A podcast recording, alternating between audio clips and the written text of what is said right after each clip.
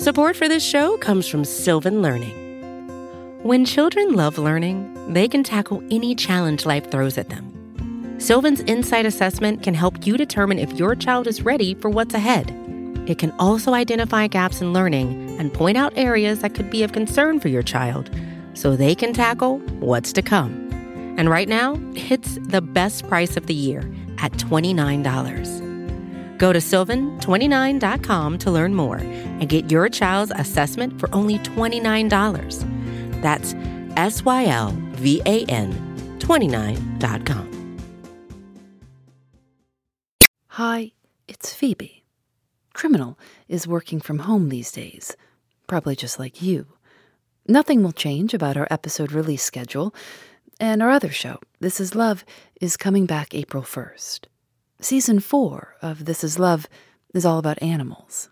I, for one, would rather think about wild animals than just about anything else right now. I'm already becoming one of those people who spends a lot of time staring at the bird feeder. One thing that's been making me feel a little more at ease has been reading fiction. I started reading Agatha Christie's first published novel, The Mysterious Affair at Styles, and I thought maybe I could read it to you. A chapter a day until we get to the end. No ads, just a good mystery. We have chapter one here, and chapter two is waiting for you over in its own feed. Just search for Phoebe Reads a Mystery, and we'll have a link in the show notes. So, here we go The Mysterious Affair at Styles by Agatha Christie. Chapter 1 I Go to Styles. The intense interest aroused in the public by what was known at the time as the Styles case has now somewhat subsided. Nevertheless, in view of the worldwide notoriety which attended it, I've been asked, both by my friend Poirot and the family themselves, to write an account of the whole story. This, we trust, will effectually silence the sensational rumors which still persist. I will therefore briefly set down the circumstances which led to me being connected with the affair. I'd been invalided home from the front, and after spending some months in a rather depressing convalescent home, was given a month's sick leave. Having no near relations or friends, I was trying to make up my mind what to do when I ran across John Cavendish. I'd seen very little of him for some years. Indeed, I'd never known him particularly well. He was a good fifteen years my senior, for one thing, though he hardly looked his forty five years. As a boy, though, I'd often stayed at Styles, his mother's place in Essex. We'd a good yarn about old times, and it ended in his inviting me down to Styles to spend my leave there. The mater will be delighted to see you again after all these years, he added. Your mother keeps well? I asked. Oh, yes. I suppose you know that she's married again. I'm afraid I showed my surprise rather plainly. Mrs. Cavendish, who had married John's father when he was a widower with two sons, had been a handsome woman of middle age as I remembered her. She certainly could not be a day less than seventy now. I recalled her as an energetic, autocratic personality, somewhat inclined to charitable and social notoriety, with a fondness for opening bazaars and playing the Lady Bountiful. She was a most generous woman and possessed a considerable fortune of her own. Their country place, Styles Court, had been purchased by Mr. Cavendish early in their married life. He'd been completely under his wife's ascendancy, so much so that, on dying, he left the place to her for her lifetime, as well as the larger part of his income, an arrangement that was distinctly unfair to his two sons. Their stepmother, however, had always been most generous to them. They were so young at the time of their father's remarriage that they always thought of her as their own mother. Lawrence, the younger, had been a delicate youth. He'd qualified as a doctor, but early relinquished the profession of medicine and lived at home while pursuing literary ambitions, though his verses never had any marked success. John practiced for some time as a barrister, but had finally settled down to the more congenial life of a country squire. He had married two years ago and had taken his wife to live at Styles, though I entertained a shrewd suspicion that he would have preferred his mother to increase his allowance, which would have enabled him to have a home of his own. Mrs. Cavendish, however, was a lady who liked to make her own plans and expected other people to fall in with them, and in this case, she certainly had the whip hand, namely, the purse strings. John noticed my surprise at the news of his mother's remarriage and smiled rather ruefully. Rotten little bounder, too, he said savagely. I can tell you, Hastings, it's making life jolly difficult for us. As for Evie, you remember Evie?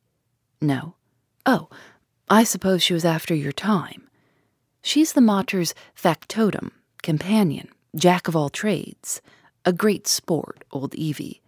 Not precisely young and beautiful, but as game as they make them. You were going to say? Oh, this fellow. He turned up from nowhere on the pretext of being a second cousin or something of Evie's, though she didn't seem particularly keen to acknowledge the relationship. The fellow is an absolute outsider. Anyone can see that. He's got a great black beard and wears patent leather boots in all weathers. But the mater cottoned to him at once, took him on as secretary. You know how she's always running a hundred societies. I nodded. Well, of course, the war has turned the hundreds into thousands. No doubt the fellow was very useful to her. But you could have knocked us all down with a feather when, three months ago, she suddenly announced that she and Alfred were engaged. The fellow must be at least 20 years younger than she is. It's simply barefaced fortune hunting. But there you are. She's her own mistress, and she's married him. It must be a difficult situation for you all. Difficult? It's damnable. Thus it came about that three days later I descended from the train at Styles St. Mary, an absurd little station with no apparent reason for existence, perched up in the midst of green fields and country lanes. John Cavendish was waiting on the platform and piloted me out to the car. Got a drop or two of petrol still, you see, he remarked, mainly owing to the mater's activities. The village of Styles St. Mary was situated about two miles from the little station, and Styles Court lay a mile the other side of it. It was a still, warm day in early July. As one looked out over the flat Essex country, lying so green and peaceful under the afternoon sun, it seemed almost impossible to believe that, not so very far away, a great war was running its appointed course.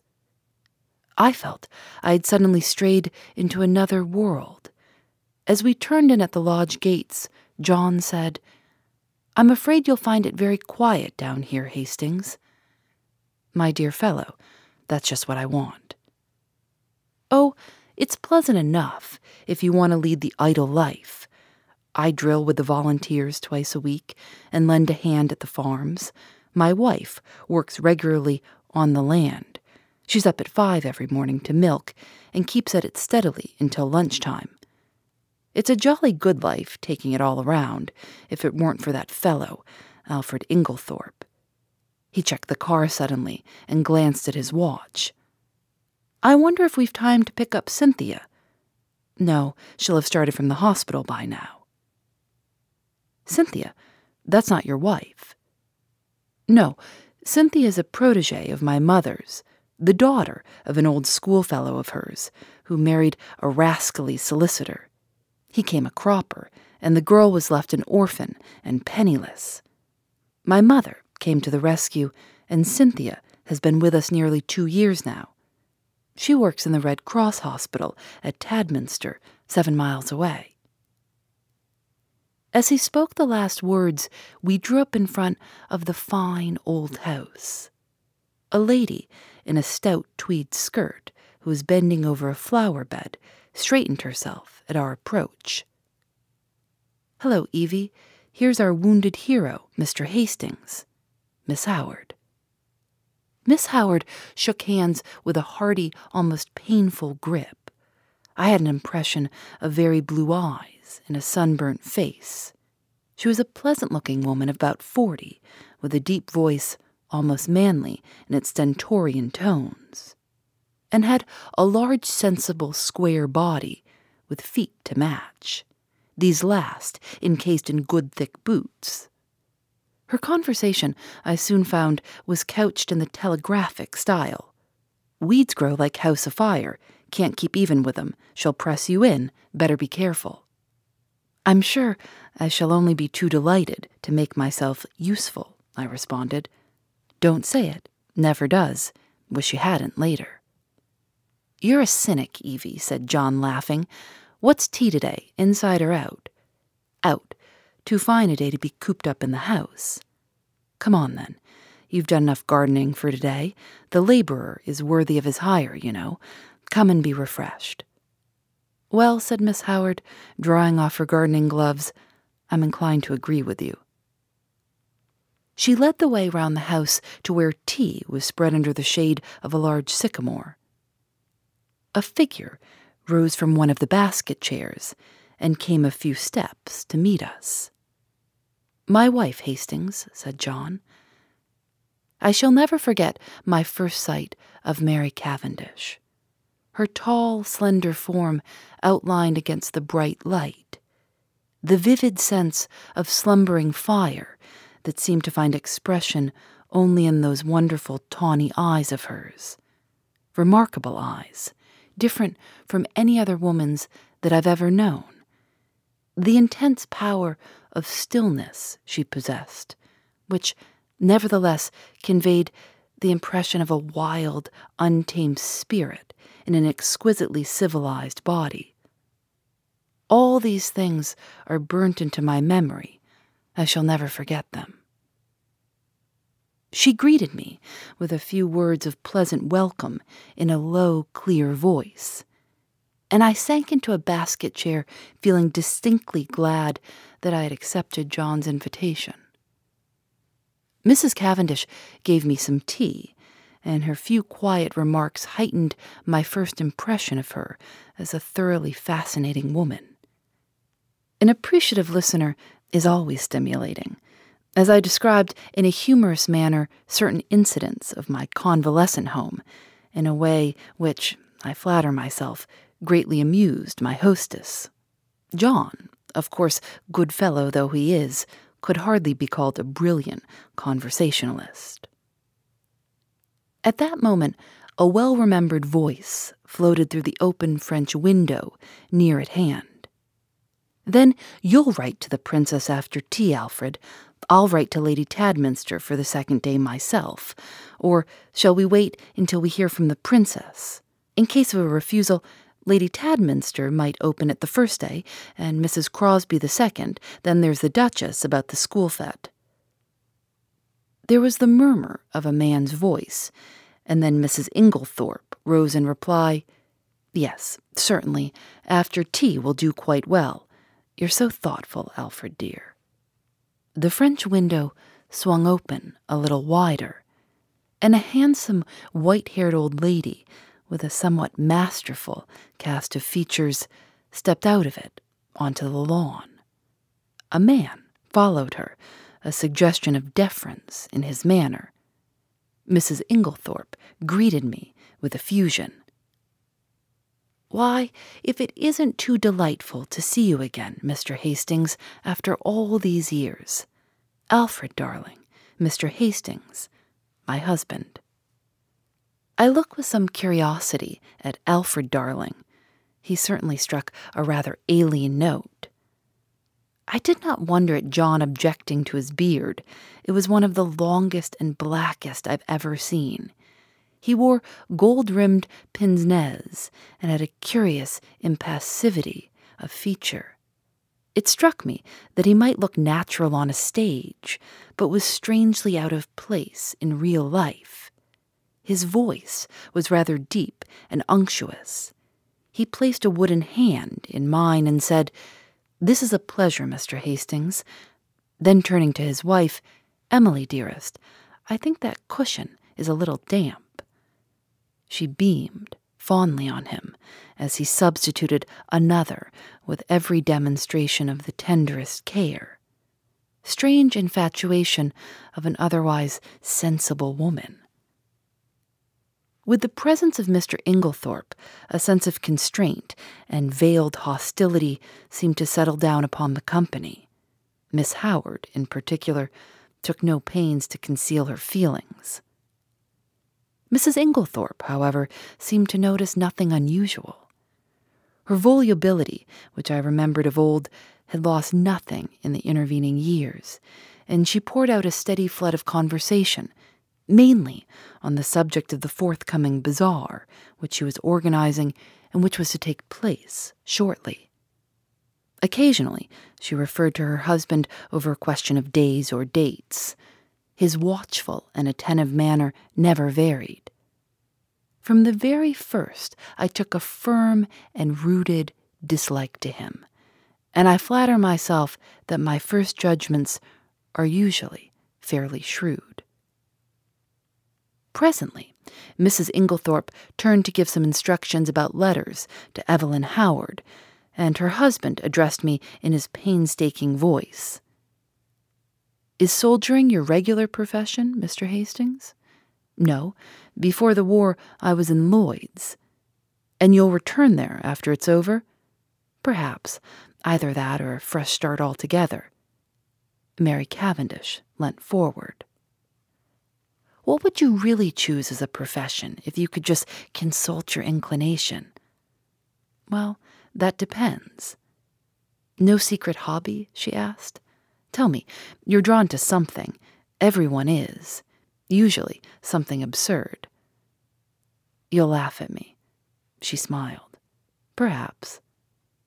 Well, I've always had a secret hankering to be a detective. The real thing, Scotland Yard, or Sherlock Holmes? Oh, Sherlock Holmes by all means. But really, seriously, I'm awfully drawn to it. I came across a man in Belgium once, a very famous detective, and he quite inflamed me. He was a marvelous little fellow. He used to say that all good detective work was a mere matter of method. My system is based on his, though, of course, I've progressed rather further. He was a funny little man, a great dandy, but wonderfully clever. Like a good detective story myself, remarked Miss Howard. Lots of nonsense written, though. Criminal discovered in last chapter. Everyone dumbfounded. Real crime. You'd know at once. There have been a great number of undiscovered crimes, I argued. Don't mean the police, but the people that are right in it, the family. You couldn't really hoodwink them. They'd know. Then, I said, much amused, you think that if you were mixed up in a crime, say a murder, you'd be able to spot the murderer right off? Of course I should. Mightn't be able to prove it to a pack of lawyers, but I'm certain I'd know. I'd feel it in my fingertips if he came near me. It might be a she, I suggested. Might. But murder's a violent crime. Associate it more with a man. Not in a case of poisoning, Mrs. Cavendish's clear voice startled me. Dr. Bauerstein was saying yesterday that, owing to the general ignorance of the more uncommon poisons among the medical profession, there were probably countless cases of poisoning quite unsuspected. Why, Mary, what a gruesome conversation, cried Mrs. Inglethorpe. It makes me feel as if a goose were walking over my grave. Oh, there's Cynthia. A young girl in a VAD uniform ran lightly across the lawn. Why, Cynthia, you're late today. This is Mr. Hastings, Miss Murdoch. Cynthia Murdoch was a fresh looking young creature, full of life and vigor. She tossed off her little VAD cap, and I admired the great loose waves of her auburn hair and the smallness and whiteness of the hand she held out to claim her tea. With dark eyes and eyelashes, she would have been a beauty. She flung herself down on the ground beside John, and as I handed her a plate of sandwiches, she smiled up at me. Sit down here on the grass. It's ever so much nicer. I dropped down obediently. You work at Tadminster, don't you, Miss Murdoch? She nodded. For my sins. Do they bully you then? I asked, smiling. I should like to see them, cried Cynthia with dignity. I've got a cousin who is nursing, I remarked, and she's terrified of sisters. I don't wonder. Sisters are, you know, Mr. Hastings. They simply are. You've no idea. But I'm not a nurse, thank heaven. I work in the dispensary. How many people do you poison? I asked, smiling. Cynthia smiled too. Oh, hundreds, she said. Cynthia, called Mrs. Inglethorpe, do you think you could write a few notes for me? Certainly, Aunt Emily. She jumped up promptly, and something in her manner reminded me that her position was a dependent one, and that Mrs. Inglethorpe, kind as she might be in the main, did not allow her to forget it. My hostess turned to me. John will show you up to your room. Supper is at half past seven. We've given up late dinner for some time now.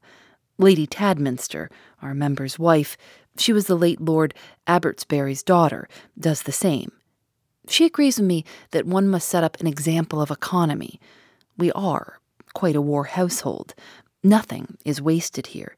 Every scrap of waste paper, even, is saved and sent away in sacks. I expressed my appreciation, and John took me into the house and up the broad staircase, which forked right and left halfway to different wings of the building. My room was in the left wing and looked out over the park. John left me, and a few minutes later I saw him from my window walking slowly across the grass, arm in arm with Cynthia Murdoch. I heard Mrs. Inglethorpe call Cynthia impatiently, and the girl started and ran back to the house. At the same moment, a man stepped out from the shadow of a tree and walked slowly in the same direction. He looked about forty, very dark, with a melancholy, clean shaven face. Some violent emotion seemed to be mastering him. He looked up at my window as he passed, and I recognized him though he had changed much in the fifteen years that had elapsed since we last met. It was John's younger brother, Lawrence Cavendish. I wondered what it was that had brought that singular expression to his face. Then I dismissed him from my mind and returned to the contemplation of my own affairs. The evening passed pleasantly enough and I dreamed that night of the enigmatical woman, Mary Cavendish. The next morning dawned bright and sunny, and I was full of the anticipation of a delightful visit. I did not see Mrs. Cavendish until lunchtime, when she volunteered to take me for a walk, and we spent a charming afternoon roaming in the woods, returning to the house about five. As we entered the large hall, John beckoned us both into the smoking room. I saw at once by his face that something disturbing had occurred. We followed him in, and he shut the door after us. Look here, Mary, there's the deuce of a mess. Evie's had a row with Alfred Inglethorpe, and she's off. Evie, off? John nodded gloomily. Yes, you see, she went to the mater, and oh, here's Evie herself. Mrs. Howard entered. Her lips were set grimly together, and she carried a small suitcase. She looked excited and determined, and slightly on the defensive. At any rate, she burst out, I've spoken my mind. My dear Evelyn, cried Mrs. Cavendish, this can't be true. Miss Howard nodded grimly. True enough. Afraid I said some things to Emily she won't forget or forgive in a hurry. Don't mind if they've only sunk in a bit. Probably water off a duck's back, though. I said right out, You're an old woman, Emily, and there's no fool like an old fool. The man's 20 years younger than you, and don't you fool yourself as to what he married you for money. Well, don't let him have too much of it. Farmer Raikes has got a very pretty young wife. Just ask your Alfred how much time he spends over there. She was very angry, natural. I went on, I'm going to warn you. Whether you like it or not, that man would as soon murder you in your bed as look at you. He's a bad lot. You can say what you like to me, but remember what I've told you. He's a bad lot. What did she say? Miss Howard made an extremely expressive grimace. Darling Alfred, dearest Alfred, wicked lies, wicked woman, to accuse her dear husband. The sooner I left her house, the better. So I'm off. But not now. This minute. For a moment, we sat and stared at her. Finally, John Cavendish, finding his persuasions of no avail, went off to look up the trains. His wife followed him, murmuring something about persuading Mrs. Inglethorpe to think better of it. As she left the room, Miss Howard's face changed. Mr. Hastings, you're honest. I can trust you. I was a little startled. She laid her hand on my arm and sank her voice to a whisper. Look after her, Mr. Hastings, my poor Emily. They're a lot of sharks, all of them. Oh, I know what I'm talking about. There isn't one of them that's not hard up and trying to get money out of her. I've protected her as much as I could. Now I'm out of the way, they'll impose upon her. Of course, Miss Howard, I said. I'll do everything I can. I'm sure you're excited and overwrought. She interrupted me by slowly shaking her forefinger. Young man, trust me. I've lived in the world rather longer than you have. All I ask you is to keep your eyes open. You'll see what I mean. The throb of the motor came through the open window, and Miss Howard rose and moved to the door. John's voice sounded outside. With her hand on the handle, she turned her head over her shoulder and beckoned to me. Above all, Mr. Hastings, watch that devil, her husband. There was no time for more. Miss Howard was swallowed up in an eager chorus of protests and goodbyes. The Inglethorpes did not appear. As the motor drove away, Mrs. Cavendish suddenly detached herself from the group and moved across the drive to the lawn to meet a tall, bearded man who'd been evidently making for the house. The color rose in her cheeks as she held out her hand to him.